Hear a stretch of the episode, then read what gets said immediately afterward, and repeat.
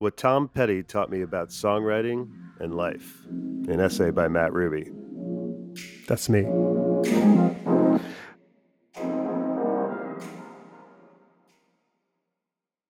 To really get Tom Petty, you had to see him live. You had to be wedged in between teenagers and old fogies, smell the joint a few rows back, and feel an irresistible urge to just stand up and sing along.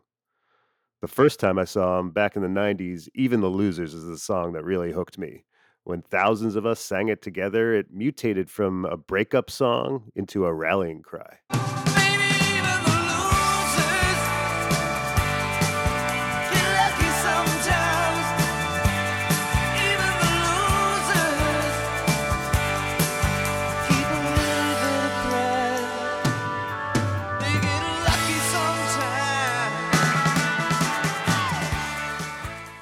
That's the thing about being a loser. When you're joined together with thousands of other losers, you don't feel like one anymore. You start to realize feeling like a loser is just something everyone goes through at some point. And that makes you feel a little more human. The kind of secret thing about Tom Petty is he wrote gospel songs. He wrote from the point of view of the losers, the fuck-ups, the rebels, the misfits, the dropouts, and the ones who only get a glimpse. But he understood that most of us live for that glimpse, that occasional peek at the place where redemption lies. I kept seeing Tom Petty every few years after that first show I saw. The last time was just a few weeks before he died. Each time it felt like I was kind of checking in with an elder. I never really did this with any other musician in my life. I tended to grow out of bands I loved, especially the ones doing the whole cling to faded youth thing. Sometimes it's nice when aging rockers just go away. But Petty never seemed to age. There was something timeless about him. Even when he was young, he seemed like a crotchety old man. But then when he actually was an old man, he still twinkled with this mischief, like he was a rebellious teen. And for a kind of weird-looking dude, Tom Petty sure did dominate the early days of M T V. He was Alice in Wonderlanding on Don't Come Around Here No More, giving off a Mad Max slot machine desert vibe and You Got Lucky, and escalator strumming on Free Fallin'. And back then, I was in high school and ridiculously skinny and working out all the time because I couldn't get above one hundred twenty pounds. So I bought this weightlifting set and put it in our basement. And uh, in between protein shakes, I'd go down to that dank dungeon in an attempt to kind of like bulk up, I guess. But really, I was just trying to look like a normal person. And I'd listen to cassette tapes on a boombox over and over while doing my reps. And the tape I played the most was Full Moon Fever. Then I went to college, and Petty dropped off my radar for a while. He didn't seem as cool and underground as the Velvet Underground or Spiritualized or the indie stuff I was getting into then. But a few years later, I was visiting a girlfriend. She had moved to Texas from Chicago, where we originally met, and we were trying to keep it going long distance. Our deal was to see each other once a month, so every other month I'd travel to Fort Worth, Texas to visit her. And she grew up in an Indiana town, just like the opening line of Mary Jane's Last Dance. And she was a good girl who loved her mama, just like the start of Free Fallin'. She's a good girl, loves her mama, loves Jesus, in America too. She's a good girl, is crazy about Elvis, loves horses, and her boyfriend too. Man, look at the picture he paints there. The economy of words is astounding. It seems like he's barely said anything, and yet you already know everything about this girl. That was his gift. He seemed like some simple, blue-collar everyman, and he hid the layers and didn't need you to think he was smart. He used simple language to convey eternal themes. I once heard him explain why he didn't give many interviews by saying, "I don't speak unless I have something to say." And that attitude, it shows in his lyrics. Anyway, that girlfriend and I would venture out once in a while to do Texas stuff. You know, we'd go to a rodeo, eat steak at a restaurant where you had to check your gun, dance at a honky-tonk, and visit the Texas School Book Depository. But mostly, we'd just lounge around her apartment and listen to music. Her collection was a lot of Lilith Fair, Sarah McLachlan-type stuff, and I was a rocker, so it was tough to find middle ground.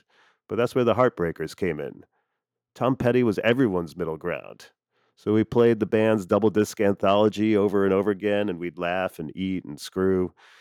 And eventually we broke up because, well, I wasn't ready for more and her clock was ticking. I was the bad boy standing in the shadows. She was the good girl home with a broken heart. Just like a Tom Petty song. Meanwhile, I was still living in Chicago and playing guitar and singing in a band called Plastics Hi-Fi. We put out a few albums and toured around the Midwest. I remember our drummer, Rich, coercing me into seeing Petty live. I didn't even know if it'd be worth it, but I went ahead and we went to this amphitheater outside Chicago and Petty hit the stage, and right after Even the Losers came You Got Lucky. And I'd heard that song plenty of times, but it wasn't until that night I really listened to it.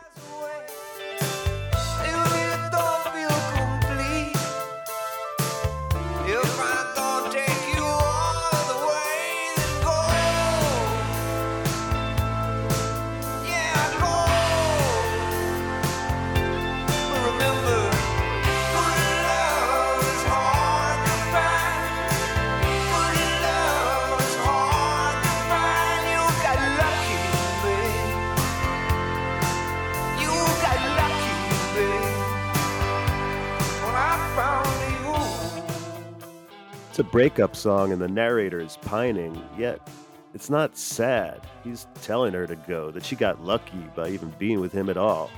He's broken and rebellious at the same time. And that was the Petty point of view. Bend, but never break. Just go. In concert, you realize how good, subtle, and classy his band was too. Just like every Mick needs a Keith or Axl needs a Slash, Petty had his in Mike Campbell. So many simple yet unforgettable intro riffs. American Girl. Listen to Her Heart.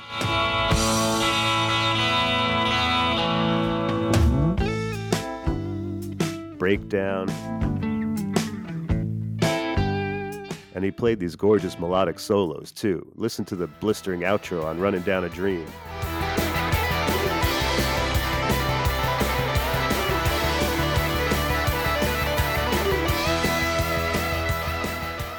Or the slide solo on I Won't Back Down.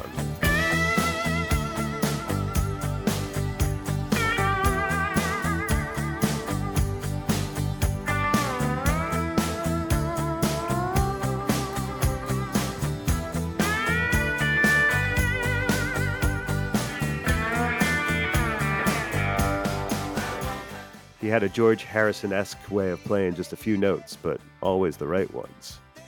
And Ben Montench's keyboards always melted in perfectly, too. Check the piano flourishes on the choruses of Here Comes My Girl.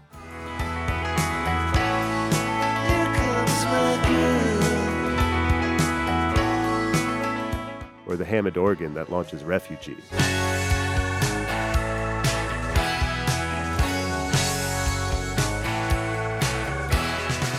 Or the synth intro to You Got Lucky.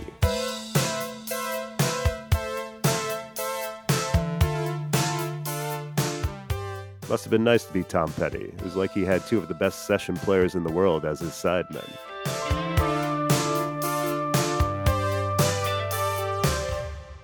That concert, it was revelatory for me. The next day, I started learning how to play every Petty hit. Those songs seemed like a songwriting instruction manual. I wanted to take them apart and put them back together again, the way a, a kid who wants to learn electronics might disassemble and reassemble an old alarm clock. I marveled at how he needed just a few brushstrokes to paint a vivid picture.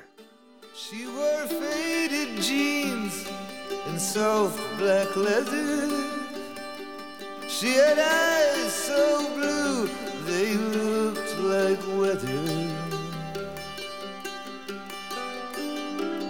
When she needed me, I wasn't around. That's the way it goes. It'll all work out. And there was real poetry to his internal rhyme schemes, too. She picked me up in the morning. She paid all my tickets. And she screamed in the car. Left me out in the thicket. Well, I never...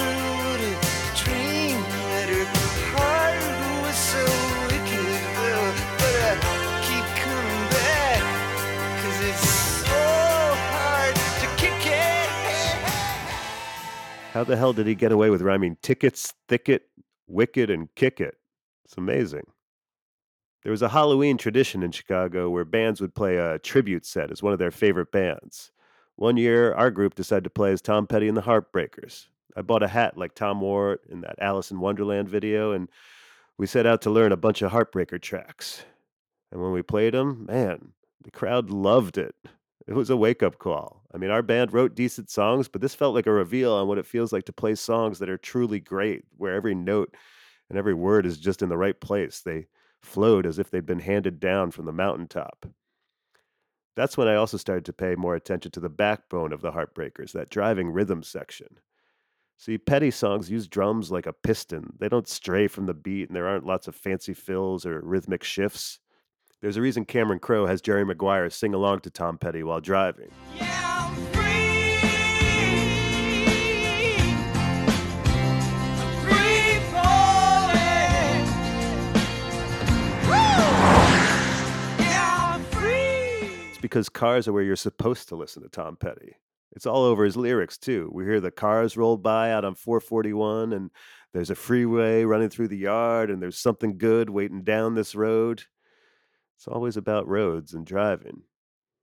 The same week we did our Heartbreakers tribute set, I met a new gal while out on the town in Chicago. She was next to the bar at this weird place, sort of dancing, but more swaying, with her arms outstretched over her head and a big grin on her face. And that's why I wanted to talk to her. She was mostly blowing me off until I happened to mention the Tom Petty thing. And whoa, she loved Tom Petty too. So that's how it began. A year later, we moved in together. And she was also a small town girl, Rhode Island this time, trying to find her way in the big city, just like a character in a Tom Petty song. Eventually, she and I broke up too, you know, verse, chorus, verse. That's how it goes. After that, my band broke up as well. I eventually did some solo shows in acoustic singer-songwriter mode, and at the first one, I did covers of Tom Petty's It's Good to Be King and Leonard Cohen's I'm Your Man.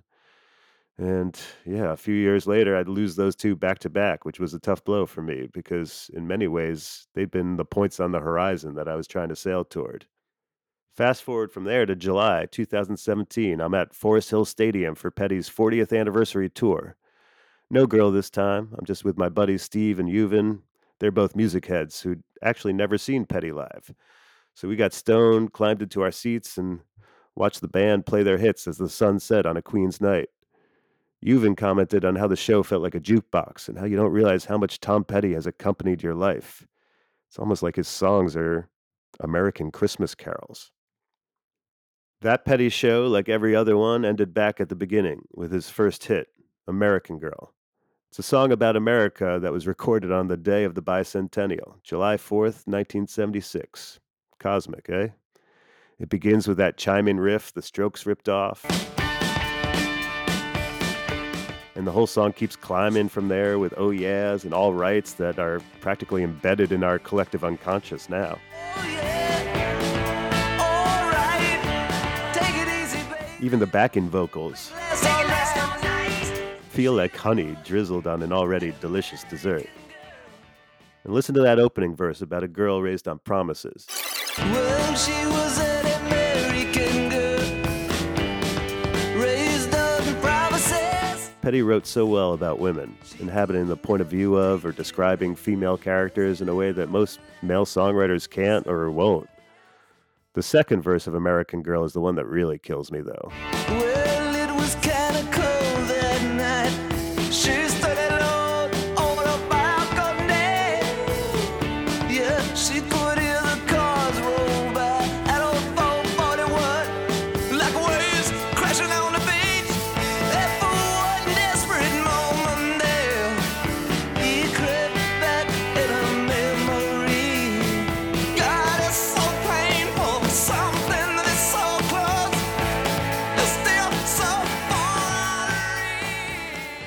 I even performed it once as a monologue in an acting class.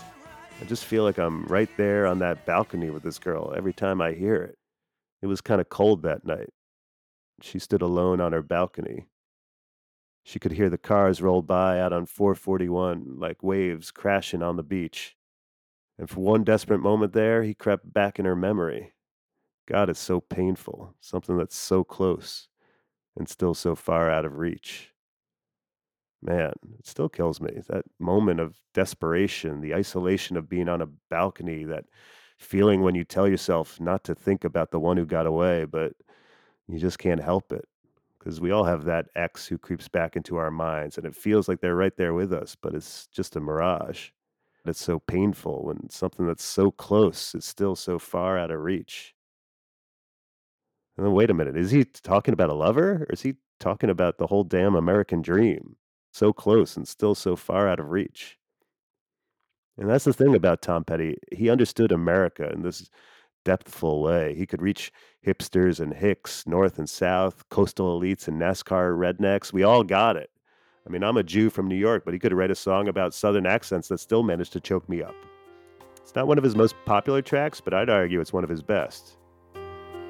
There's a Southern accent where I come from. The islands call it country. The Yankees call it dumb. I got my own way of talking, but everything is done with a Southern accent where I come from. I once saw this bathroom graffiti in magic marker at this cheap hostel I was staying at in Switzerland. It said, "An academic takes simple ideas and makes them complicated. An artist takes complicated ideas and makes them simple." I always thought Tom Petty was a master of that kind of reduction. If you want the Tom Petty thesis statement, my vote's for Refugee. If Bruce Springsteen's eternal theme is escape and David Bowie's was isolation, I'd say Petty's was defiance, and Refugee sums that up perfectly. It's the opposite of a love letter. It's a kick in the ass. It's about how we all suffer and get kicked around, and then we face a choice. What you gonna do about it? Somewhere, somehow, somebody must have kicked you around, son. Who knows, maybe you were kidnapped, tied up, taken away, and held for ransom. It don't really matter to me, baby. Everybody's had to fight to be free. See it now. Hey, to live like a refugee. Don't have to live like a refugee. You gotta fight to be free. Don't revel in your abandon. This is the Petty ethos. Yeah, you've been screwed over, but it's how you respond that matters. It's giving the finger to the man or whoever did you wrong. It's defying authority. It's that scene in True Romance where Dennis Hopper rants about Sicilians and spits in Christopher Walken's face. Petty was always in a fight, whether it was with his abusive dad, record companies who wanted to raise prices, concert promoters who gouged fans, radio stations that wouldn't play the new stuff, women who had done him wrong, addiction, or God knows what else. But he stood his ground, and well, you know. Well, I know what's right. I got just one life. In a world that keeps on pushing me around, but I'll stand my ground. And I won't back down. Things fall apart and the world isn't fair. That's life. But still, you have to put up a fight. And when you do, Tom Petty will have your back. He'll have a song that nails that moment. It gives you something to sing along with. And for just one moment, everything will be all right. After he passed, that gal I lived with in Chicago, the one who really liked Tom Petty when we met, sent me an email. "In all honesty, I probably wouldn't have given you a second thought that fateful night if it wasn't for the fact your band was covering Tom Petty songs at your next show. It was a magical night, and Mister Petty was the matchmaker. She ended the note by inviting me to come meet her two kids. I thought of a couple Petty lyrics. I'm glad she found what she was looking for. And also, it never goes away, but it all works out." It'll all work out eventually, maybe better with him than here with me. is high and the rain is heavy and the water is rising in the levee. Still I think of her when the sun goes down. It never goes away, but it all works out.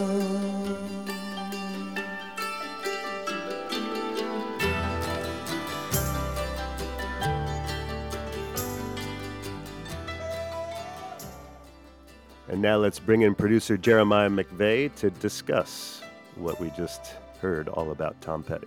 I remember in the mid nineties when I was in high school, on P B S there was this like multi-part documentary series about the history of rock and roll.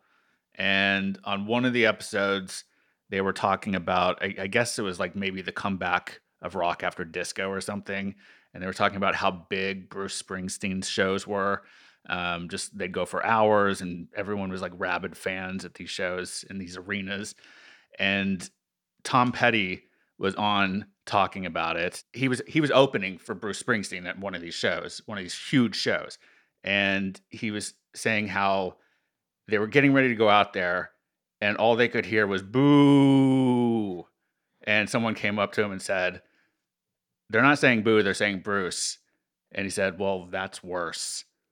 and and I just, the, like that just always stuck with me, and I loved that that uh, his telling of it. Yeah, it's great. He was hilarious in interviews. He could be really funny for sure. But I thought there was something to that that he's, I, I he's always been there, like or or he was always there until he passed right. away. Unfortunately, it sometimes didn't make any sense. Like the, it makes a certain amount of sense for him to be on a bill with Bruce Springsteen, um, but he he was there at like these big moments like that.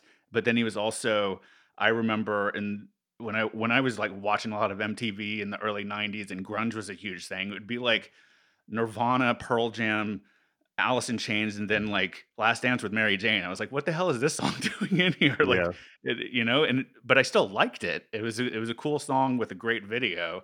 And I was like, why do I like this when I'm into this other stuff? It made no sense to me at the time, but I did. I mean, I think it's the power of good songs. I mean, I, I, yeah. like he endured, you know, like American Girl came out in like nineteen seventy-six and he was still, you know, putting out good albums in the two thousands, and like Wildflowers might be his masterpiece, you know, which was like late nineties, I believe. So, yeah, I think you've got, you know, someone like who clearly loves songs and like his life was about songwriting and like, you know, mm-hmm. writing good, good ones for decades in a way that like, even like those other bands that you you were like, why is he on M T V with these other bands? Those pro- guys in those bands probably respected Tom Petty. You know, he had mm-hmm. that kind of clout even across genres and across time, because I think, you know, you, you there was something like elemental and true and quality and good in, in what he was doing. Right. Well, uh, okay, here's something, because you mentioned Leonard Cohen in there too, as like being your other sort of guiding songwriter influence in your life. And um, or artist even, maybe not just songwriting, sure. but yeah. but I, I think of them very differently. You know, like Tom Petty has this sort of straightforwardness in a way and the simplicity that you described in the essay. And Leonard Cohen, I think of as, whether rightfully or not, like more literary in a way in, in his mm-hmm. lyricism and being more of a poet first, where maybe Petty is more of like a rock star first in a way, but they're both good writers. But like, what do you see that maybe for you um, connects them as these two things that you consider so important? That's a good question. Yeah, I feel like to me, they're both very spiritual artists, but in different ways. I think Leonard Cohen is also a solo artist for the most part. And so he's He's putting a spotlight on the lyrics that he writes in a way that like the rest of the music and and accompaniment is meant to be in the background. And it's really a spotlight on what he's doing, which I think enables him to kind of be more, you know, sort of the way we conventionally think of like poetic and, and literary and things like that. Whereas Tom Petty is really working within the confines of pop music and rock and roll and fronting a rock and roll band. And like, uh, it almost forces one into a mode of economy and simplicity. And I think What I love about Tom Petty is what he's able to convey within that simplicity. That first verse of Free Falling, where he's describing the girl, and like it just in four lines, it's, it's like an artist where like with four brushstrokes, all of a sudden you see this completely fleshed out imagery. You know, there's almost like a, a Zen simplicity to it, or, or almost like a Eastern minimalism to minimal means maximum impact, I guess, for for Tom Petty. Whereas like I think with Leonard Cohen, it's much more flowery and elaborate, and it's beautiful and gorgeous, you know, whereas with Tom Petty, sometimes the most impressive thing of, is just how little there is, how simple it is, you know, how it's operating on this very base level. It's also very accessible. Like, you know, I think there's a reason, you know, like plenty of like hicks and, and rednecks and, you know, like high school dropouts as well as like literary people can get into Tom Petty's, because it's not Uh, there's no ribbons and bows. It's not like uh, sort of uh, gussied up. It's just, it is what it is. And it's simple and direct and something that everyone can relate to. And so I think, yeah, I guess maybe one might be like French Laundry or or something. And the other might be, I, I mean, I don't want to compare Tom Petty to the McRib or something, but like uh, um, a Shake Shack burger or something that, or, or something that everyone can get, everyone can understand, everyone can access. And you know what? It's also really, really good. And sometimes that is is almost more impressive than making your boutique, you know, you know, three star Michelin, like incredible gourmet meal that only a few people are going to really be able to consume. Okay, so as someone who has such a deep admiration for Petty and his skill and his image and everything, and you've listened to a ton of his music probably over and over again, right? What what is one track that you usually skip when it comes on though? By him. um, he's got like this Honeybee track that like now I can't I can't get into because well let me let me think of it. I have a better answer, I think. I guess it's probably Free Fallin'. Like I just because I'm so saturated on it after it's been in like so many, you know, movies and other stuff, and yeah. um, it's almost like, I mean, I like Neil Diamond too, but like Sweet Caroline I can't really take anymore. It's almost like sometimes the the one song that gets pulled into the the cultural zeitgeist is almost so overplayed that it's uh you know becomes right. almost like a cliche. So that's probably one I don't really sit around and, you know, vibe to in in a, in a depthful way.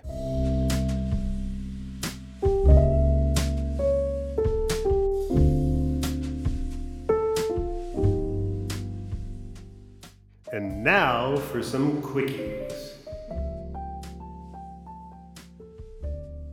It's a lot of attitude from owners of emotional support dogs. It's like they think their dogs are Ivy League and everyone else's is community college.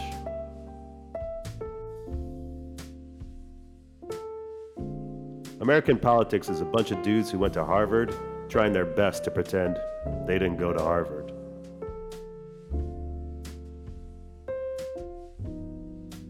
Here's how I imagine the Russian state media is covering the war in Ukraine. No, no, no, they're not yelling boo, they're yelling Putin.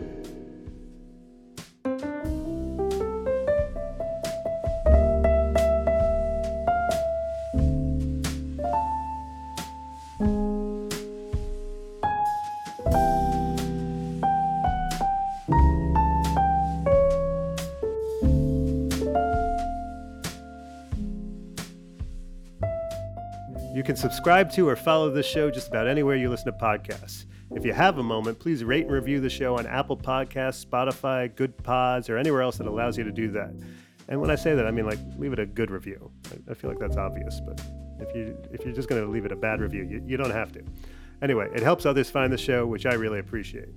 Uh, if you want to reach out to me directly, you can email me at matt ruby at hey dot com. That's matt ruby at hey dot com. And if you like this podcast, you should subscribe to the Rubes Letter, where what you just heard first appeared. You can find that at matt ruby comedy dot com slash subscribe. And while you're at matt ruby comedy dot com, you can also find links to my Instagram, Twitter, YouTube, and TikTok, where I post clips of my stand-up and other stuff too. Thanks so much for listening. I appreciate it.